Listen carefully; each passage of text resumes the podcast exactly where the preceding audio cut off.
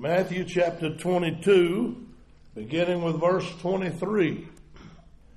The same day came to him the Sadducees, which say there is no resurrection, and asked him, saying, Master, Moses said, If a man die having no children, his brother shall marry his wife and raise up seed unto his brother.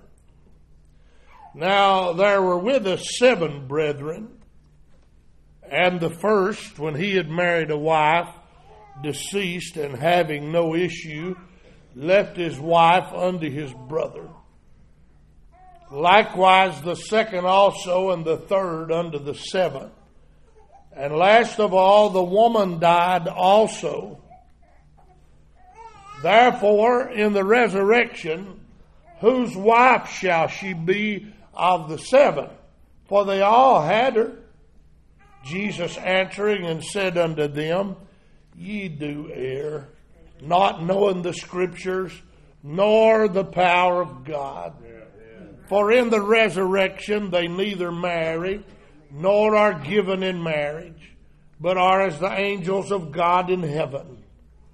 But as touching the resurrection of the dead, have ye not read that which was spoken unto you by God, saying, I am the God of Abraham, and the God of Isaac, and the God of Jacob. God is not the God of the dead, but of the living. And when the multitude heard this, they were astonished at his doctrine. Course, you remember the Sadducees had problems with the doctrine of the resurrection. And uh, they've been called the liberals of Jesus' day. Not only did they not believe in a resurrection, they had trouble with immortality of the soul. And so they're trying to corner Jesus here about the doctrine of the resurrection. How silly if anybody think they can corner Jesus. Sort of like that crowd that tried to put a blindfolder on him when they were spitting on him and slapping him. They put a blindfold on him and said, Who smote thee? like he didn't know. They were the ones that couldn't see. It wasn't Jesus.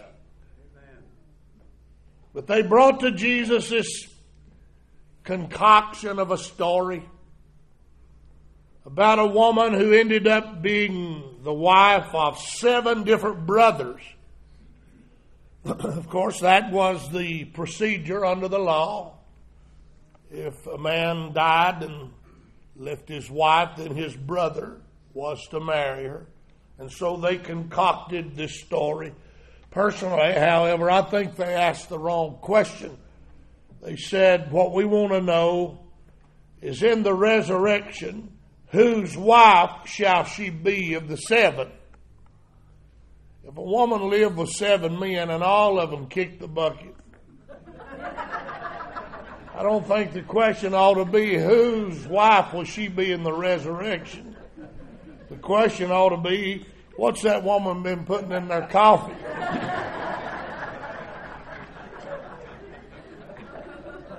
of course, the Lord Jesus immediately applied the scriptures to them. And he brought up an Old Testament revelation of God.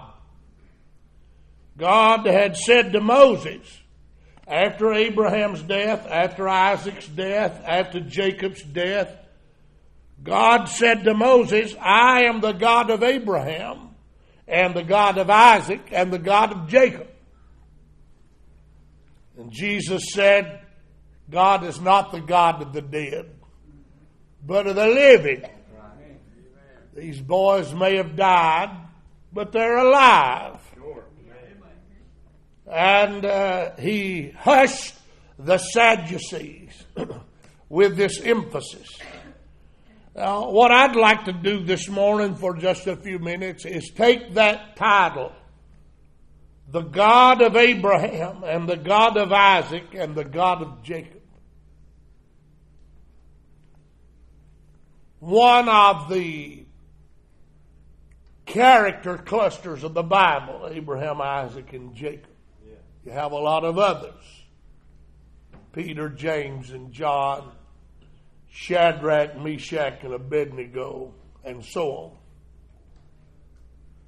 I'd like to take this little cluster of names Abraham, Isaac, and Jacob and talk to you a few minutes about the God of our faith.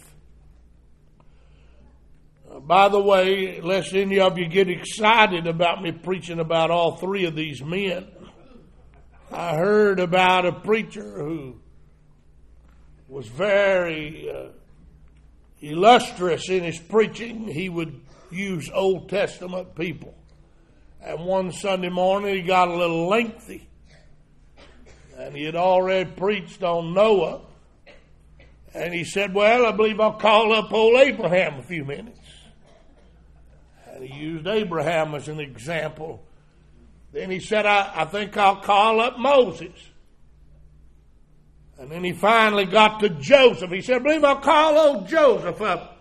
One fellow said, Preacher, let him have my seat. I'm going to the house. well, I'm hoping that I'll not keep you so long by talking about Abraham, Isaac, and Jacob. We'll have a few seats open. My goal is not to just preach the whole life story of Abraham, the life story of Isaac, and the life story of Jacob. I'd like to take the dominating factors in their lives and say a few words about the God of our faith.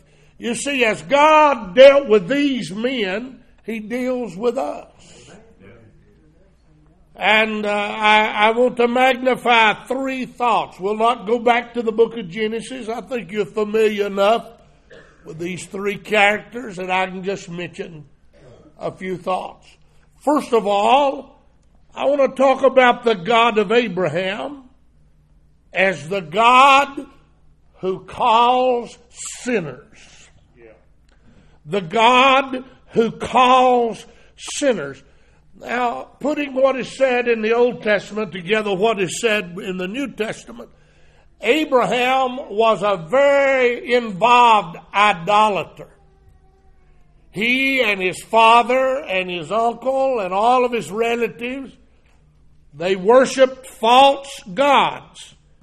The book of Joshua calls them other gods. They worshiped other gods this side of the flood.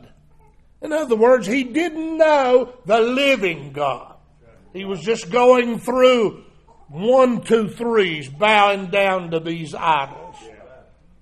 And then the day came when, as it's put in Acts chapter 7, that God appeared unto Abraham. And he said unto him, I want you to leave thy kindred, thy habitation, your country, and I want you to go unto a land that I will show thee. And I want to major on that. He got this call from God. Really, that's the only thing that makes people different in this world. Is some have heard God's call and some apparently have not heard God's call. Or they have not obeyed God's call. And uh, God is a God who calls sinners unto Himself. We don't just get up one morning and decide we're going to be a Christian, but the Lord calls us. The Lord deals with us. Oh, how well I remember God dealing with me as a boy. I fought it and fought it and fought it. But oh, His hand reached further down than I could reach up. And I thank Him for calling me unto Himself. Now I want to just talk about this call for a few minutes. God calls us from to. There's some folks think that God just calls and then you can live any way you want to. But He calls us from the old life to His life, which is found only in Christ. It's not that we just quit doing a few things that we know were wrong and start doing a few things that we know are right. But God calls us from that lifestyle to a new life in Christ. Now, this is how I've been thinking about it. This is a little different approach, but really, what, what did God call him from? One thing I want to say is that he called Abraham from what he knew. Yeah. Amen. He knew idols. Yeah. His dad had trained him in idolatrous practices. Right. He knew where to sit them or to set them. He knew where when to bow down. He knew how to approach them in idolatrous fashion. But God called him from what he did know to what he absolutely knew nothing about. He didn't know God. He didn't understand uh, Christian language, we might say, or verbiage. He didn't understand the way, the walk. Uh, he, he was called out of one world into another world. Now hold on to that thought. I'll come back to it in just a minute. Not only was he called from what he knew to what he didn't know, but he was called from what he could see to what he couldn't see. You could see the idols. They, they were representative gods, false gods, and they made them out of stone or wood or some other materials.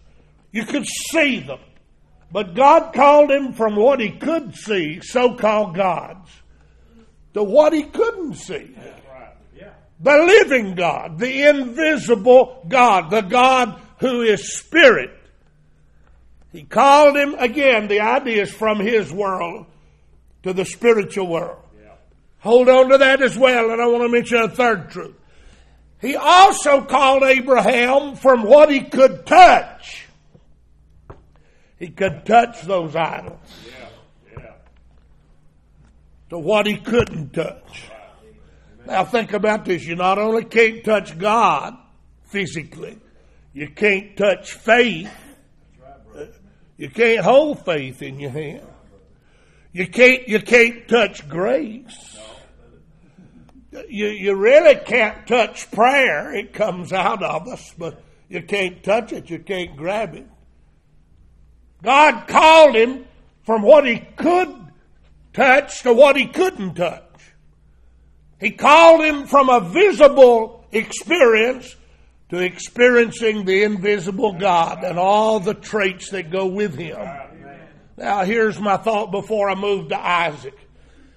Yes, God called Abraham from what he did know to what he didn't know. But he called him from what he did know to what he didn't know so he could begin to know what many do not know. The God of reality, the God of truth, the God of salvation. Why, some of us used to try to figure it out. What in the world? Why do they go to church all the time? Why do they want me to be saved? They want me to do what? Repent and believe. Why? You, you, it was just not in us. But God called us from what we did know to what we didn't know so we could begin to know. I'd like to say this morning without hesitancy, I know the Lord. And I know He is a God of truth. And He's a God of love. According to the scriptures. And then God called Abraham from what he could see to what he couldn't see so he could begin to see. You see, we do not see just with these eyes. The Bible tells us that we're to walk by faith and not by sight. It's another dimension. It's another realm. It's a spiritual realm. We're called out of the fleshly world into the spiritual world so that we can begin to see the things of God. I love to be preaching and somebody come up to me after the service and they say, Brother Tom, I hadn't ever seen that before. Well, I wasn't holding up an object lesson. What do they mean they never had seen it before? Ah, their spiritual vision caught a glimpse of another facet of spiritual truth and spiritual reality. May I add that last emphasis? God called Abraham from what he did know to what he didn't know so he could begin to know. He called him from what he could see to what he couldn't see so he could begin to see. He called him from what he could touch to what he couldn't touch so he could begin to touch. The Bible talks about touching the invisible. We touch it, we touch it through prayer. We touch it through the heart of love. We touch it as we read His Word. This is not just another book. This is God's Word. And so we're brought into reality. A while ago, we touched the invisible as God was pleased to share a, moment or two of His holy presence. Those who are saved touched the invisible. Yeah. I'm telling you, the God of Abraham is the God who calls sinners. I'm not asking you to raise your hand, but I would remind you God doesn't call just with some outward voice. Now, you've called your boy or your daughter and you said, All right, John, it's time to go. That was an external voice. But the Lord speaks deep down in our hearts. And when He speaks, He said, My sheep know my voice you know that it's not mom or daddy or my somebody's opinions or ideas, but the Lord is pulling at your heart. The Lord is talking to you. I believe already this morning He's talked to some of us here in this congregation. Then let me take a moment with Isaac. No, don't anybody leave you now. leave your seat. Let's stay, hang on. I want to talk about Isaac for a few minutes. You know, Isaac's an interesting character. He's really a type of Christ in many ways. And yet, his marriage, you ever heard anybody say, oh boy, that marriage is made in heaven? Well, you might ought to wait a few years. now, let's hang on a little bit before we say that because it looked like Isaac's marriage to Rebekah was made in heaven, didn't it? But you know, there came a time uh, when uh, he and his wife didn't get along, and she seemed to uh, put uh, get, cater more to Esau than to Jacob, and there was a little conflict there in the home. It may be made in heaven, but if you're not careful, a little bit of hell will slip in. And uh, so he's a strange, somewhat of a strange character. But most of his life is very uh, exemplar of divine principles. I want to say that if God, the God of Abraham, is the God who calls sinners, then the God of Isaac is the God who continues salvation. What God started in Abraham, he continued in Isaac. Now, uh, I'm, I'm not talking about family salvation. I'm not saying that you're saved on the basis of Papa's faith or Mama's prayers No, it's personal. My wife and I said recently we have three of the sweetest daughters this side of heaven, but we realize afresh all three of them are going to have to have their own experience with God. They can't have daddy's experience. They can't have mama's experience. They're going to have to have their own relationship with Jesus. I'm not talking about household salvation here. I'm talking about God continuing a work. What he started in Abraham was continued in Isaac. In fact, he said to Isaac, As I spake to your father Abraham, so I remind you. I would say two or three things briefly. Firstly, God continued to work in Isaac's life on the basis of a covenant, a covenant he had made with Abraham. Uh, you know, I'm persuaded when God really saves a person that that work of grace continues. That that crisis encounter, whether it takes place at an altar or on your couch or down at the barn in prayer or wherever you were and are when God saves you, that crisis encounter is not the end. It moves into a daily process. And God begins to develop you in the Christian life. But it's on the basis of that covenant that He made in Christ. Then may I add that God continued to work in Isaac not only on the basis of a former covenant, but He continued to work in Isaac by the blessing of communication. The God who spoke to Abraham spoke to Isaac. And aren't you glad God doesn't just call you to salvation, but He keeps on talking to you. And He keeps on calling you. And He keeps on dealing with you over and over. And, and they're different levels. God will speak to you here and it'll help you go up a little bit. Then He'll talk to you here and it'll help you make a little more progress. As you move towards heaven, the city of God. And then I would mention thirdly, God continued this work in Isaac through the bigness of his cooperation. Isaac cooperated with God's plan. He obeyed God. He lived by faith just like his daddy lived by faith. And God is looking for people to cooperate with his dealings.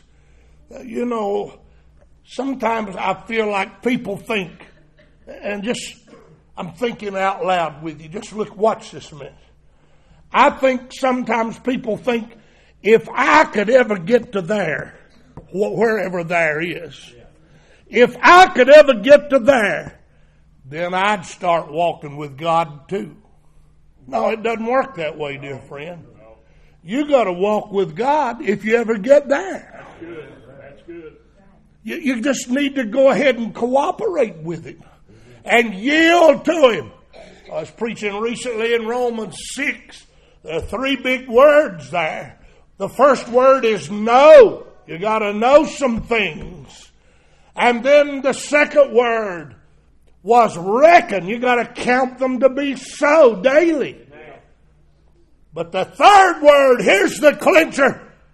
You gotta yield your bodies to these things that you know. Yield yourself to God. And here we have that portrayed in Isaac, who really typified Christ in many different ways. His birth, his life, his, his uh, pictorial death, his resurrection in a figure. It was not literal, but in a figure. As Hebrews 11 says, before we go our way, I want to say a word about Jacob. I'm preaching on the God of Abraham, Isaac, and Jacob. He's the God of our faith.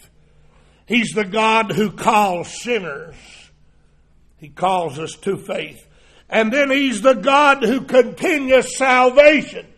He does that through faith.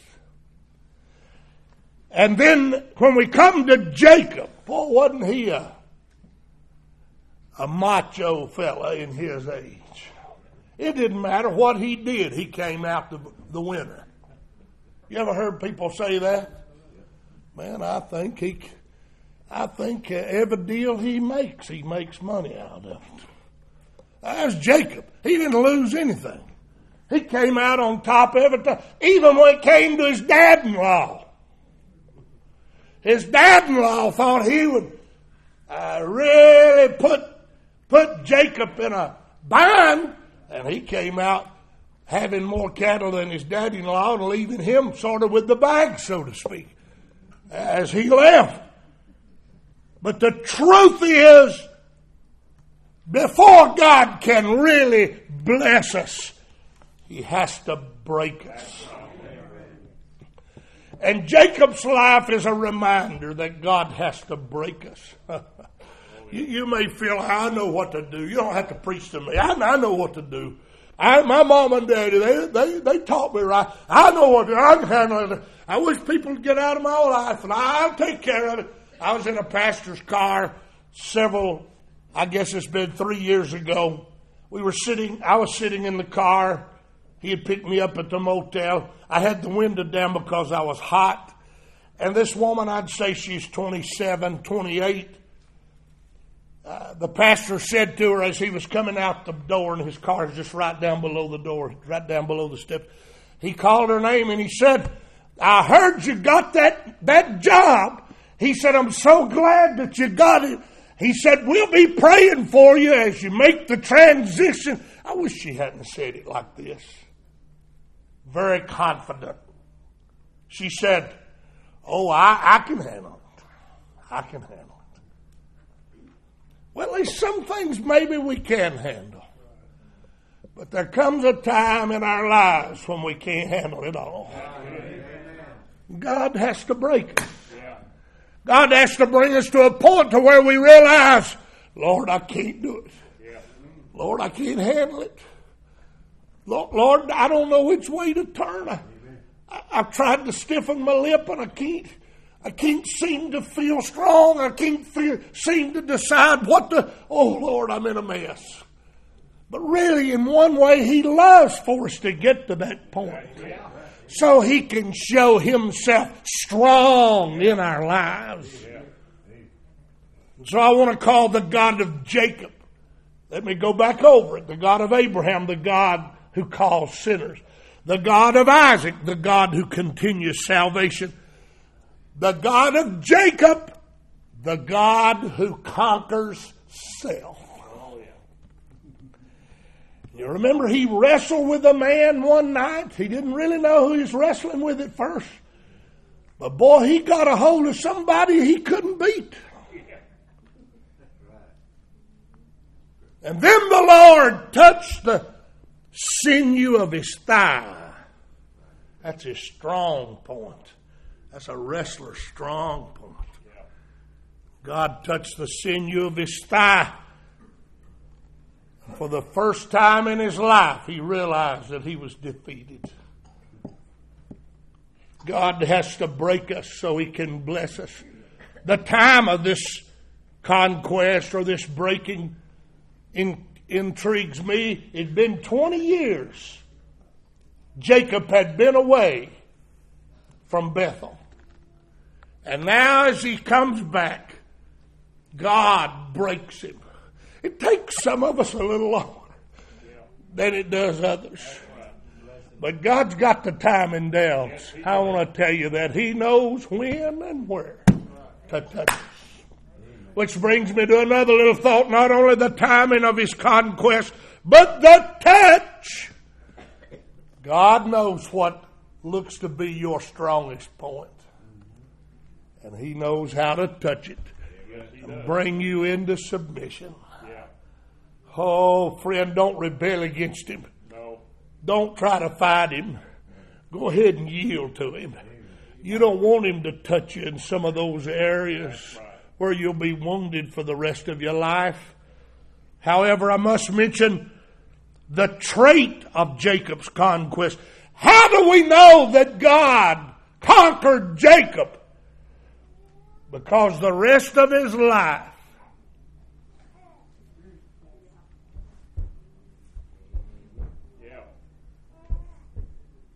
he had to lean on the staff. The tough man, Jacob, couldn't move one of those legs right. He was halt Right. because God had conquered him.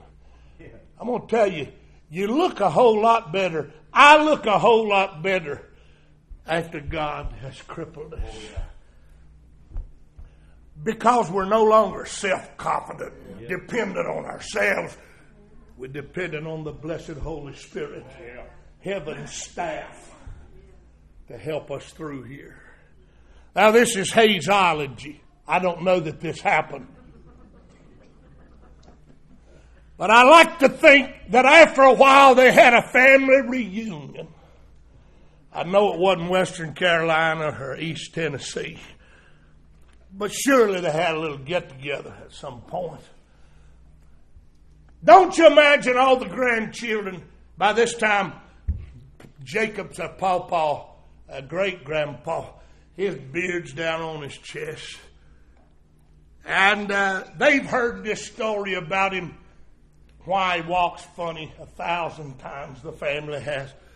But can't you imagine as everybody's coming to see Papa Jacob and his wife, don't you imagine that some of them said to little bitty Abraham or little bitty Joseph or some now listen. We've heard Papa's story enough. Don't ask him why he walks funny. Don't ask him why he has to have a stick. We don't want to hear it today. But you can imagine Papa Jacob's out there in the yard watching all the children play, and little Abe comes by, and he says, "Hey, Papa," and Papa Jacob says, "Hey, aren't you little Abe? Yeah, good to see you."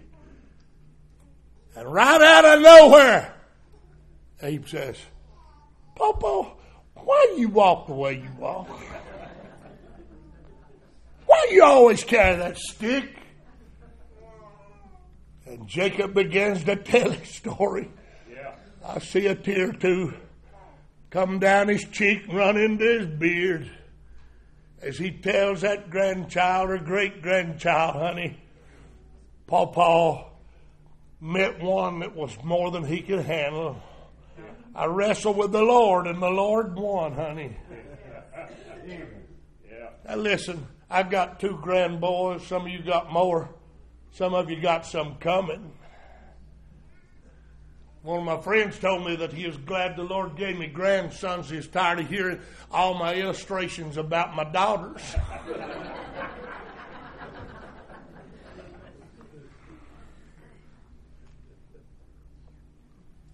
But I, I wonder if maybe one of the boys didn't say going home, you know, Pawpaw told us why he walks funny, but my other Pawpaw don't walk that way.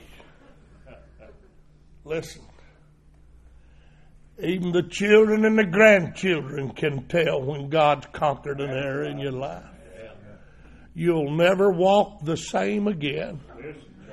To be met by God is to be marked by God.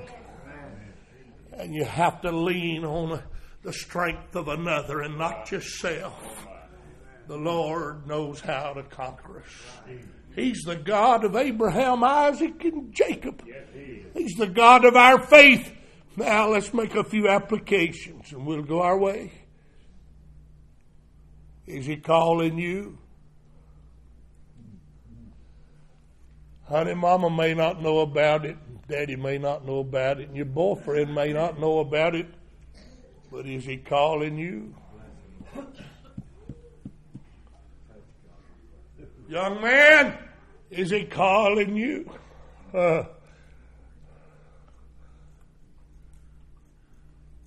Papa, is he calling you?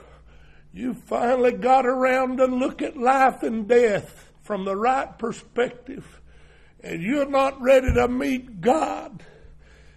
And yet the Lord, instead of leaving you alone and letting you go on to judgment without Him, He calls you so tenderly and so graciously.